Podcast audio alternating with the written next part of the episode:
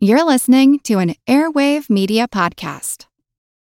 With Lucky Land Slots, you can get lucky just about anywhere. Dearly beloved, we are gathered here today to... Has anyone seen the bride and groom? Sorry, sorry, we're here. We were getting lucky in the limo and we lost track of time. No, Lucky Land Casino, with cash prizes that add up quicker than a guest registry. In that case, I pronounce you lucky. Play for free at Lucky Land Slots dot com. Daily bonuses are waiting. No purchase necessary. Void where prohibited by law. eighteen plus. Terms and conditions apply. See website for details. Hello, and welcome to the History of China.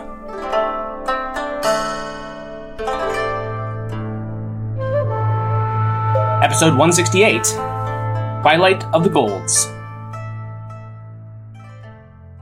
The chemists are a strange class of mortals, impelled by an incomprehensible impulse to take their pleasure amid smoke and vapor, fume and flame, poisons and poverty. Yet among all these evils, I seem to live so sweetly that I may die if I would change places with a Persian king. Johann Becher, Physica Subterranea, seventeen oh three. It was late February twelve thirty-three, barely two weeks into the new year of the water snake, and all across the great capital city of Kaifeng, both within and beyond its high impenetrable walls, could be heard the shouts of people and the constant hisses and pops of fireworks. Yet these were not celebratory fireworks, nor were they shouts of merriment, but the desperate struggle of a metropolis put to siege. Huddled in the city and manning the ramparts were the cold, sick, and starving citizens and soldiers of the Jin Dynasty, determined, in spite of their hopeless situation, to carry on the fight to the very last. Outside sat the arrayed forces of Ogedei, second Khayan of the Yeke Mongol Ulus, and direct successor to his father Temujin, Genghis Khan, the progenitor of the Mongol Empire, who had been carried to heaven less than six years earlier. Commanding this combined force of Mongols, Han Chinese, Khitan, Uyghurs, Persians, and other servants of the now pan-Asiatic Khanate was its greatest general, Subutai Batur, Subutai the Valiant. He was himself now fifty-seven or fifty-eight years old, and on what would be his final and greatest campaign, to finish what his Lord Khan had begun more than two decades prior, and stamp the Jin out once and for all. The siege of Kaifeng is of particular interest to historians, as it's one of the first documented instances of a vast, protracted combat operation in which both sides had access to and extensively utilized the Wunderweaffe of the age, weaponized gunpowder. The Chinese, of course, have long been recognized as the inventors of gunpowder, with its alchemists and tinkerers of the Tang Dynasty accidentally stumbling upon the right combination of saltpeter, charcoal, and sulfur in their ceaseless attempts to find an elixir of life. The mixture that they found certainly wouldn't extend anyone's lifespan, but it did have the fascinating property of burning at a variable intensity and duration, and if mixed with certain other elements in an entire rainbow of colored flame and smoke. Add a pinch of indigo for teal smoke, carbonate for white smoke, tetroxide for red, cinnabar and hemp oil for purple, and you could even produce a dark black smoke when combined with lignite and soap bean mixture. In the centuries to follow, the combustible black powder would be further refined and experimented on, found to be able to produce not just smoke signals, but powerful gouts of flame that could survive an arrow's flight, resulting in the development of a whole new range of weaponry effective in a city siege, the so-called huo jian, or fire arrow. Such technology had fallen into the lap of the Jurchen conquerors of Kaifeng a century earlier, upon their occupation of the great city. As they went on their first inspection of the abandoned imperial palace, they had been presented by one of the alchemists who had been unable to flee with twenty thousand functional fire arrows, their instructions for use, and the full plans for how to make even more. A betrayal of the Song Dynasty's scientific secrets so absolute that the later chronicler would intone bitterly, quote, "In peacetime, these officials had lived off the fat of the land. Yet now what heartlessness to the country did they show?" End quote. Once ensconced in the south, however, the Song Dynasty was quick to show that the Jin hadn't learned all of their secrets. Quote, "The following year, a brigade besieged at Tangdu used petrol flamethrowers and five-pole trebuchets, as well as gunpowder fire arrows, succeeding in burning down all the enemy's scaling ladders and wooden siege works, so that the investment was raised." End quote. By twelve oh six, mention is made of the use of Huo Ya Jian, or gunpowder arrows, which may have been either simply a better burning incendiary arrow or perhaps even an early form of rocketry. Other forms of gunpowder weaponry pop up in the battles between Jin and Song. For instance, the iron-beaked firehawk and the bamboo fire kestrel, which were both essentially aerodynamically shaped grenades designed to be hurled over city walls down into the burnable structures within. There are even reports of a type of anti-siege cluster bomb, the barbed fireball, which, once launched, could fragment into multiple burning orbs set with hooks to latch onto and then set an approaching enemy siegeworks alight all at once. Over the course of the eleventh and twelfth centuries, further refinements in the mixture would result in a new form of warfare, and the battlegrounds had shifted from focusing on incendiaries to true high-explosive bombs. From Needham, quote, "A new term, Pili Pao, seems to mark the appearance of a new thing, the thunderclap bomb. For the first time, truly explosive. It would have consisted of a higher nitrate gunpowder, enclosed in a weak case of bamboo, with the property of giving a loud bang when exploded, and therefore more suitable, unless combined with other things, for causing fright rather than serious injury to the enemy's horses and men." End quote. Improving on this early flash bang, in the thirteenth century came the Zhen Tian Lei, the thundershock bomb, and the Tie Huo Pao, the iron firebomb, both of which were deployed from trebuchets, not hand-thrown, for what will become fairly obvious reasons. Again, Needham says, quote, "Here, for the first time, brisant high-nitrate gunpowder was used, enclosed in a strong casing of metal, and thus calculated to cause serious injury to the enemy troops upon detonation, a word we can at last make use of." End quote. Gunpowder ordinances, beyond their psychological and incendiary properties, had one other notable advantage over the more traditional siege ordnance, like stones, fired from catapults and trebuchets. An advantage that is so bleedingly obvious that many people, myself included, didn't even think about it until it was pointed out to me, that they were not reusable. Once a thundershock bomb had exploded, unlike a boulder, the enemy could not simply retrieve it and hurl it back again. Instead, it inflicted maximum damage and destruction, and was thereafter rendered pretty much useless and inert for the other side. One other invention of note, before we get on with the story proper, is the introduction and use of what were effectively tear gas grenades by mixing finely ground lime powder into the mixture. They were employed after the fall of Kaifeng at the Battle of Taizhou in eleven sixty-one, as the Song attempted to thwart the Jurchen crossing the Yangtze River into the south. A first-hand account in the Haiqiu Fu, or Rhapsody of the Paddle Wheel Warships, quote, "When the enemy were in midstream, suddenly our signal flag appeared, whereupon our ships rushed forth from behind the island on both sides. No one was visible on board, and the enemy thought that they were made of paper. Then, all of a sudden, a thunderclap bomb was let off. It was made of paper and filled with lime and sulfur. Launched from trebuchets, these thunderclap bombs came dropping down from the air, and upon meeting the water, exploded with a noise like thunder, the sulfur bursting into flames. The carton case rebounded and broke, scattering the lime to form a smoky fog which blinded the enemy's men and horses so they could see nothing. Our ships were then on them to attack them, and their men and horses were all drowned, so that they were utterly defeated." End quote. But let's get back to twelve thirty-three and the ongoing siege of Kaifeng. Having seized the Northlands for themselves and driven the Jin southward, the Mongols had, like the Jurchen before them, come into possession of Chinese alchemists and engineers with the expertise to produce and utilize gunpowder weaponry, including the terrifying thundercrash bomb.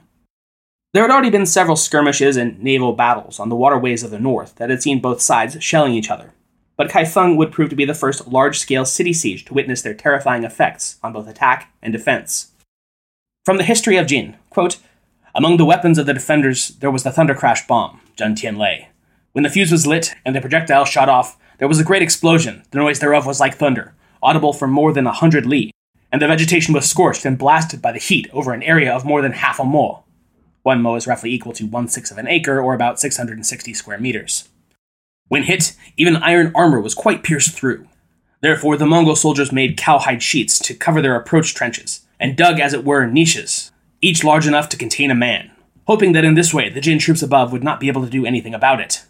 But someone atop the walls suggested the technique of lowering the thundercrash bombs on iron chains. When these reached the trenches where the Mongols were making their dugouts, the bombs were set off, with the result that the cowhide and the attacking soldiers were all blown to bits, not even a trace being left behind." End quote. That wasn't the only unpleasant surprise the defenders of Kaifeng had to offer their Mongol besiegers. Another favorite weapon was the feihoutiang, the flying fire spear. These consisted of a typical spear, but affixed to the business end was about three feet of hardened bamboo. This was then filled with gunpowder, and once ignited, would shoot gouts of flame up to ten feet away. So maybe you're a super tough guy who's totally unfazed by the idea of spear points being repeatedly thrust down at you as you try to climb a forty-foot ladder. But even the most ultra-hardened battle commando is going to think twice when you know that those same spear points are going to also be shooting fire straight at your face. This, of course, would not have been a particularly effective or impressive weapon on, say, an open battlefield. But as a defensive weapon, high atop a wall, when attempting to repel an enemy trying to climb straight up a siege ladder, it was a formidable deterrent indeed. These flame gouts only lasted for a short time, mere seconds, of course, but they were easy to produce in bulk and could be refilled again and again once depleted. As a section from the History of Jin concludes, quote, "Those thundercrash bombs and flying fire spears were the only two weapons that the Mongol soldiers were really afraid of," end quote. So I have this vision in my head of what amounts to a First World War trench battle, interconnected series of tunnels and trenches and sap lines, covered ditches, defensive dugouts, all around them containers of powdered quicklime being hurled out and exploding, choking and blinding anyone unlucky enough to be caught in their radius, bombs being lowered down directly into the trenches rather than bursting overhead. But instead of a series of trenches and pillboxes on the other side, it's a forty-foot high city wall. Both sides are hurling high explosive shrapnel bombs at each other via trebuchet, blasting out craters upon craters into the scorched earth.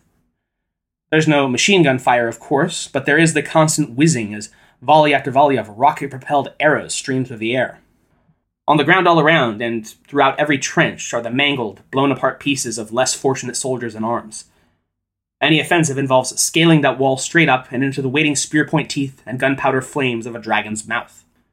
And just as terrifying, when the order comes down that it's your unit's turn to face that yawning maw of fire and blood, any hesitation on your part will find you instantly executed by your squadron commander, or else he'll be executed in turn. Meanwhile, the people inside the city, soldiers and civilians, one and all, but especially the civilians, are watching their supply larders dwindle more and more every single day. Water isn't really a problem, but there's no way to get any more food into the city whatsoever. No help is coming. Soon enough, the populace is down to eating whatever dogs and cats have made it this far, then the rats and insects, and then just anything that could be chewed soft enough to swallow. Strips of leather, tree bark, grass, leaves, clods of dirt. Coldness is constant, weakness has set in months ago, and every day makes it harder and harder to even muster the energy to continue onward.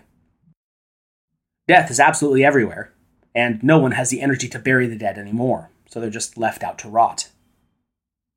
The guttered remains of the houses and shops, entire city districts that have burned down are everywhere, as are the charred remains of anyone who was inside. And uncomfortably, as the weeks drag on, the smell of cooked meat starts to become more and more unignorable as the mass continues to shed off your now near-skeletal frame. Eventually, the temptation becomes too much to bear. And it's not just any one person. Everyone who's left is only still alive because they've begun cannibalizing the dead. And this goes on and on and on for more than two years. Because the only alternative to this hell on earth is to simply open the gates, let the Mongol army waiting outside in, and get the inevitable over with. But wait, how did we get here? We left off last time with the death of Song Emperor Ningzong in early autumn of twelve twenty-four, and the successional switcheroo by Chancellor Shi Miyuan and Empress Yang to replace the horrid crowned Prince Hong with Prince Yun. Yun would take the throne in the pre-dawn hours of September twenty-fifth and reign as Emperor Lizong, the Reasonable, while the now former crown prince got the consolation prize of immediate exile from the capital and eventual, inevitable assassination. Let's pick up that branch of the story then, with a look at the foreign policy situation as the Song Chinese saw it in the late twelve twenties. It was a bit of a curious state that the Song found themselves in. Yes, it was great and all that the hated Jin Dynasty was getting torn limb from limb by the Mongol hordes, no one could deny that. But on the other hand, it did upend nearly a century of stable political calculus. The Jurchen had been obnoxious, opportunistic bullies, yes, but at least they had been a known quantity, and the Song government had been able to, with a few notable exceptions, plan and account for them, and then just keep on keeping on.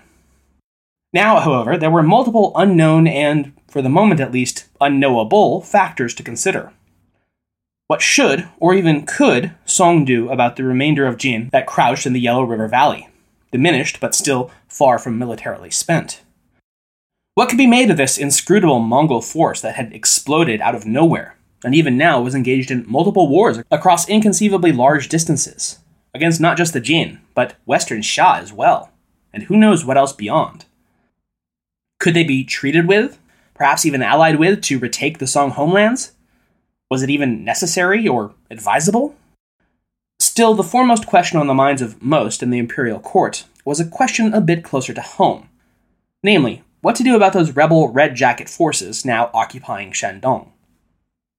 With the lid now firmly put on any significant threat from the Jin rump state, it was no longer necessary to maintain plausible deniability about the loyalties of the guerrilla forces across that peninsula, and many in the court felt it was now time to bring the Shandong rebels formally into the fold of the Song bureaucracy and reclaim the region once and for all. This would, hopefully, serve to, quote, exclude the Mongols from the northeast and perhaps even reclaim the territory for itself, end quote. To achieve this, however, Song would have to act fast and secure an early foothold in the region to provide their loyalists with the support and supplies that they would need to carry it through. Initially, the majority of the Shandong warlords were only too happy to exchange their nominal loyalty for rank, title, and critical material assistance that they were in desperate need of.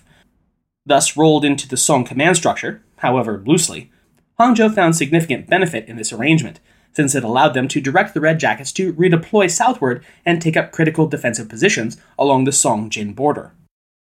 As with the war overall, Chancellor Shi Miyuan showed little interest in the affair, allowing the military commanders to take the reins, which they did with gusto.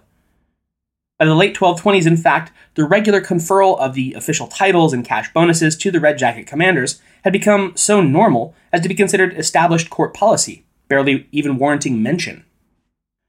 Chief among these warlords was Li Quan, who we talked about briefly before, but I won't blame you if you didn't bother writing him down. As one of, and perhaps the, most powerful warlord of the region, the Song court had been very content to employ him in their objective of destabilizing the Jin and keeping them on the defensive. Even so, in spite of General Li's proffered loyalty to the emperor, it was clear very early on that more than anything else, his primary aim was to rule the whole of Shandong for himself. As early as twelve twenty-two, he began bumping off his neighboring loyalist cells rather than cooperating with them. Even the Song border guard was not immune to Li Quan's harassment when it suited him, and they were among the first within the regular imperial command structure to start warning that, hey, you know this guy's not actually on our side, right? He's just an up-jumped gang boss who's using us. You know this, right? Hello, it is Ryan, and I was on a flight the other day playing one of my favorite social spin slot games on chumba casino dot com. I looked over at the person sitting next to me, and you know what they were doing? They were also playing Chumba Casino. Coincidence? I think not. Everybody's loving having fun with it. Chumba Casino is home to hundreds of casino-style games that you can play for free anytime, anywhere, even at thirty thousand feet. So sign up now at chumba casino dot com to claim your free welcome bonus. That's chumba casino dot com and live the Chumba life. No purchase necessary. V G W. Void where prohibited by law. See terms and conditions. eighteen plus. This particular boil would burst in the early spring of twelve twenty-five, shortly after the official conclusion of the peace between Song and Jin, with the appointment of the new regional supervisor to the Shandong border, an official named Shu Guo. Minister Shu was a hardliner against further concessions to the Red Jackets, and managed to so irritate Li Quan that the bandit lord touched off an insurrection in the border town of Chuzhou, resulting in Minister Shu being killed as he attempted to flee the commotion. Though there was an initial attempt by the Song court to overthrow the now obvious danger of Li Quan's power base via a conspiracy from within, it was called off when the inside man unexpectedly died later that year, though from apparently unrelated natural circumstances, but who can really tell? Thereafter, Chancellor Shi reverted to his comfortable resting state of just not doing much of anything about anything. Li Quan's position was far from stable, however, despite the Song's apparently resigning themselves to his continued existence. This was because, of course, he had more than one foe to worry about. In the spring of twelve twenty-six, the far less reticent Mongol army was able to trap Li within his home-based city of Yidu.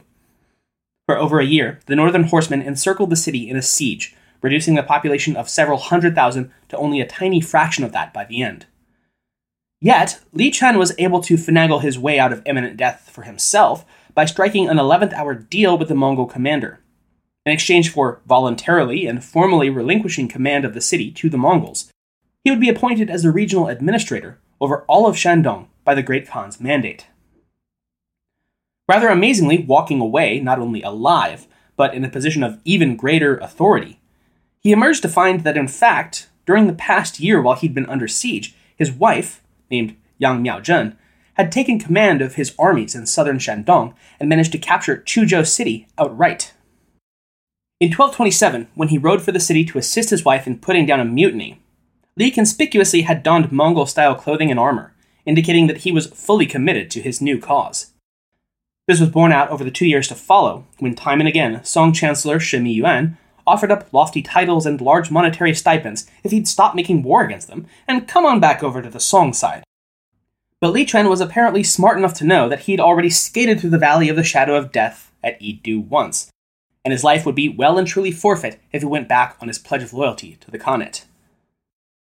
The final dramatic act of Li Quan's career would begin in late twelve thirty, when he and his army besieged the Song city of Taizhou in modern Jiangsu province on the northern banks of the Yangtze.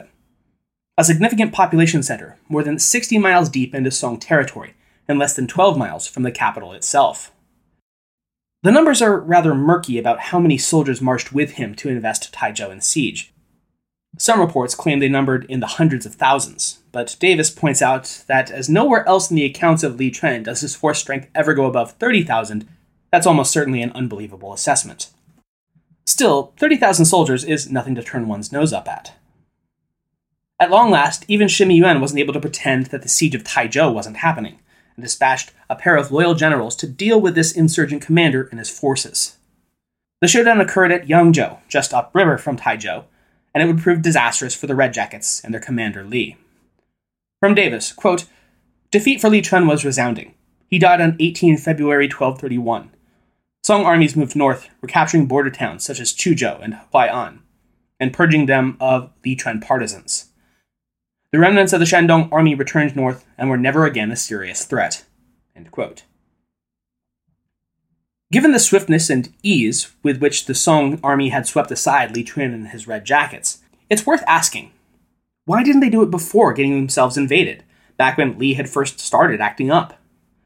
And it's easy to say, oh, well, clearly Shi Miyuan was just his usual indecisive self, and shrug and move on with your life. But that risks brushing off the far more touchy situation of what would the Mongols think about the Song acting against Li now that he was, you know, wearing their colors and flying their banners. More than any other consideration they had to take into account, the southern Song knew that they definitely could not afford to make the Mongols their enemies, and certainly not over some up-jumped two-bit Shandong warlord with delusions of grandeur.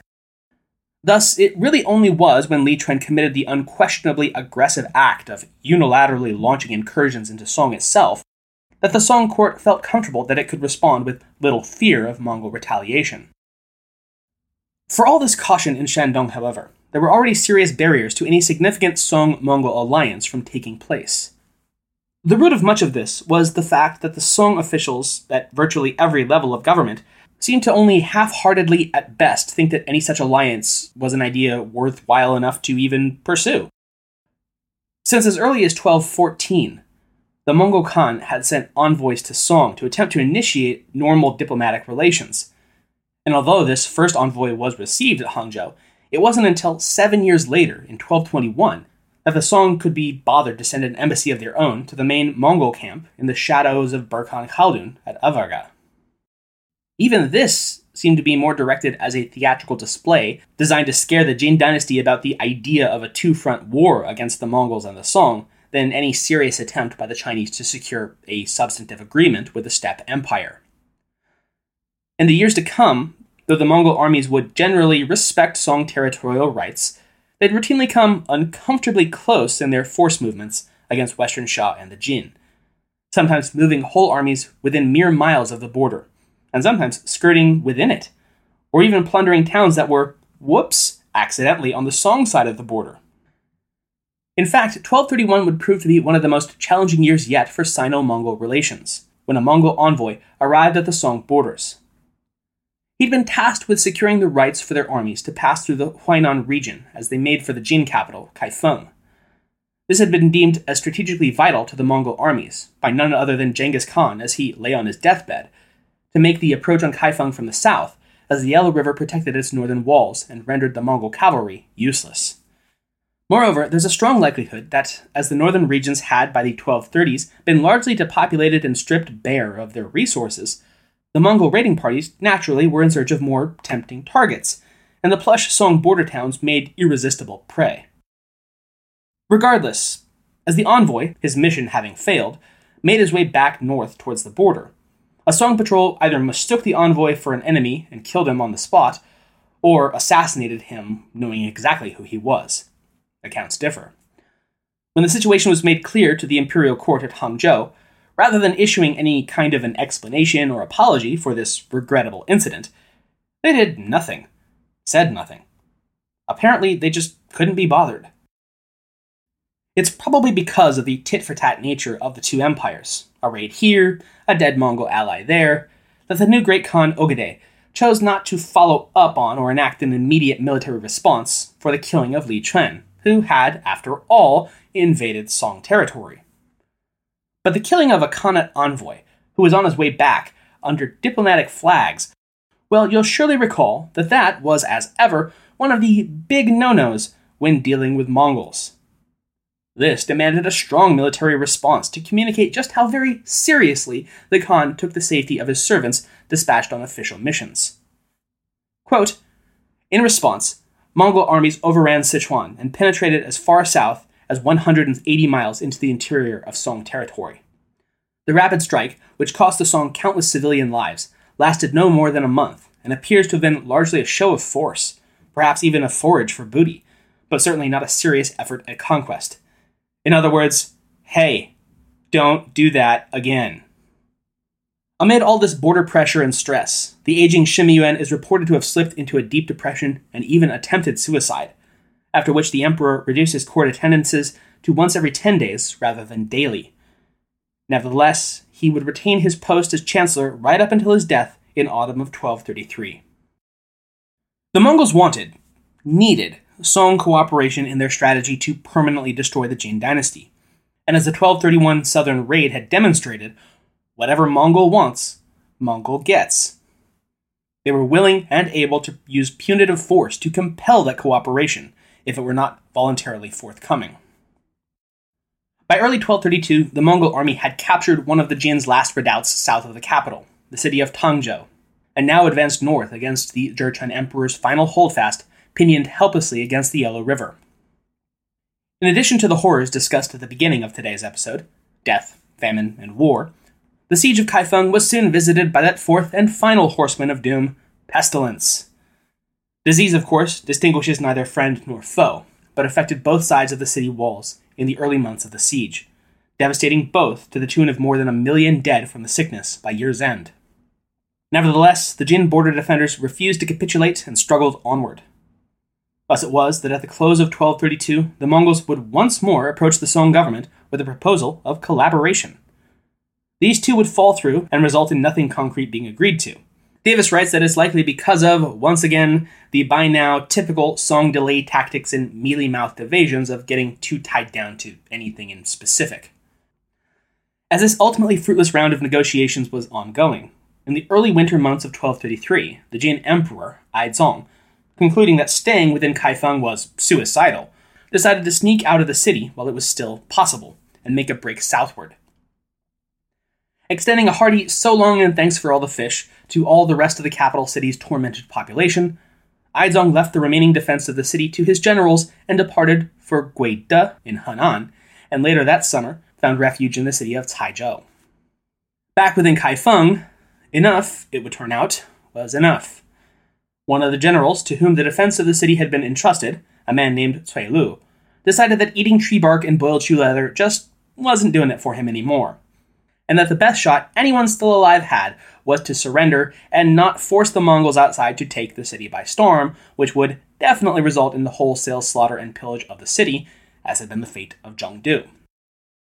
Instead, after quietly eliminating anyone who still thought holding out was a good idea, General Cui opened the city gates of Kaifeng to Subutai.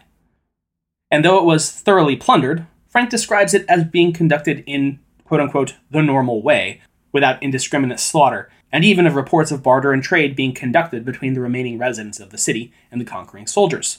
Quote, "The townspeople gave their last possessions, valuables, and silk in exchange for rice and grain transported from the north. Some slaughter occurred, nevertheless." End quote. Well, I mean, what can you really expect? You can take the Mongol out of Mongolia, but you can't take Mongolia out of the Mongol, after all. Kaifeng had fallen, and with it the last gasp of any real hope for the once supreme Jurchen state. But the Jin dynasty could not really be said to be truly dead and buried unless its emperor was accounted for, one way or another. Jin Aizong had found a temporary refuge in the nearby southern town of Taizhou, but that was hardly a long-term solution. For one, compared to Kaifeng, Tai was tiny, far too tiny. Only half the great capital's size, it had neither the physical nor human nor material resources required to mount any kind of protracted defense against the follow-up strike that was inevitably on its way. The Jin Emperor desperately sent envoys to the Song, seeking their aid and providing them grain and pointing out, not inaccurately, that, you know the Mongols aren't your friends, right? Once they're finished with us, you're definitely next up on their docket. So help us, help yourselves, help us all. These envoys, however, were not even granted an audience to present their case, but were instead turned back at the border. The Song court, all of a sudden full of self-confidence in its newfound relative strength, and seeming to enjoy the view of its old enemy being strangled to death far too much to be bothered with something like an appeal to what was inevitably to follow. Suddenly very firmly of a mindset that the enemy of my enemy is my friend, the Song ministers were now quite open to the idea of a formal alliance with the Mongols, especially one that, as they'd already begun discussing amongst themselves, might lead to the reclamation of some of their northern territories. Some even considered such an alliance, as was proposed, to be merely the first step in the general reconquest of all the lost territories in the north, though others were quick to bat such pie-in-the-sky ideas down as squandering what our empire has stored away to acquire land of no use. Nevertheless, the final chapter of the Jin dynasty would proceed apace. With precious few food stores in Taizhou and no aid forthcoming from Song, within three months of the Jin Emperor Aizong's arrival in the town, they had fully depleted their resources and were reduced once again to cannibalism. Meanwhile, the Mongols assembled outside, made preparations for their final assault. A small lake abutting the city was filled with bundles of sticks and reeds, and then that December, the Mongols committed themselves to a full-scale storming of the city. As the walls were overrun and fighting swept through the streets and homes, Emperor Aizong ceremonially abdicated his throne in favor of a distant relative, who was likewise within the city, a very dubious honor that he had first rejected, only to be convinced that he might yet prove able to escape the enveloping doom surrounding them. And then he hanged himself. His successor would only have enough time to ritually ensconce his predecessor with the temple name Aizong, before he too was found, captured, and killed by the conquering Mongols. It was February ninth, twelve thirty-four. The Jin dynasty had been put to an end. Quote, "The Song at last had their revenge. But, as the envoy from Jin had warned them, they had won as a neighbor an even more formidable adversary than the Jurchens." End quote. That is as good a place to leave off today as any. Ogedei Khayan reigns supreme over the whole of northern China and virtually every meter of territory between the Caspian Sea and the Pacific Ocean beside. And it's only here, now, amid the ashes of the Jurchen, and staring down the horses and catapults of their brand new neighbor, that the Southern Song will finally realize that maybe they should have thought this course of action through a little bit more. Thanks for listening.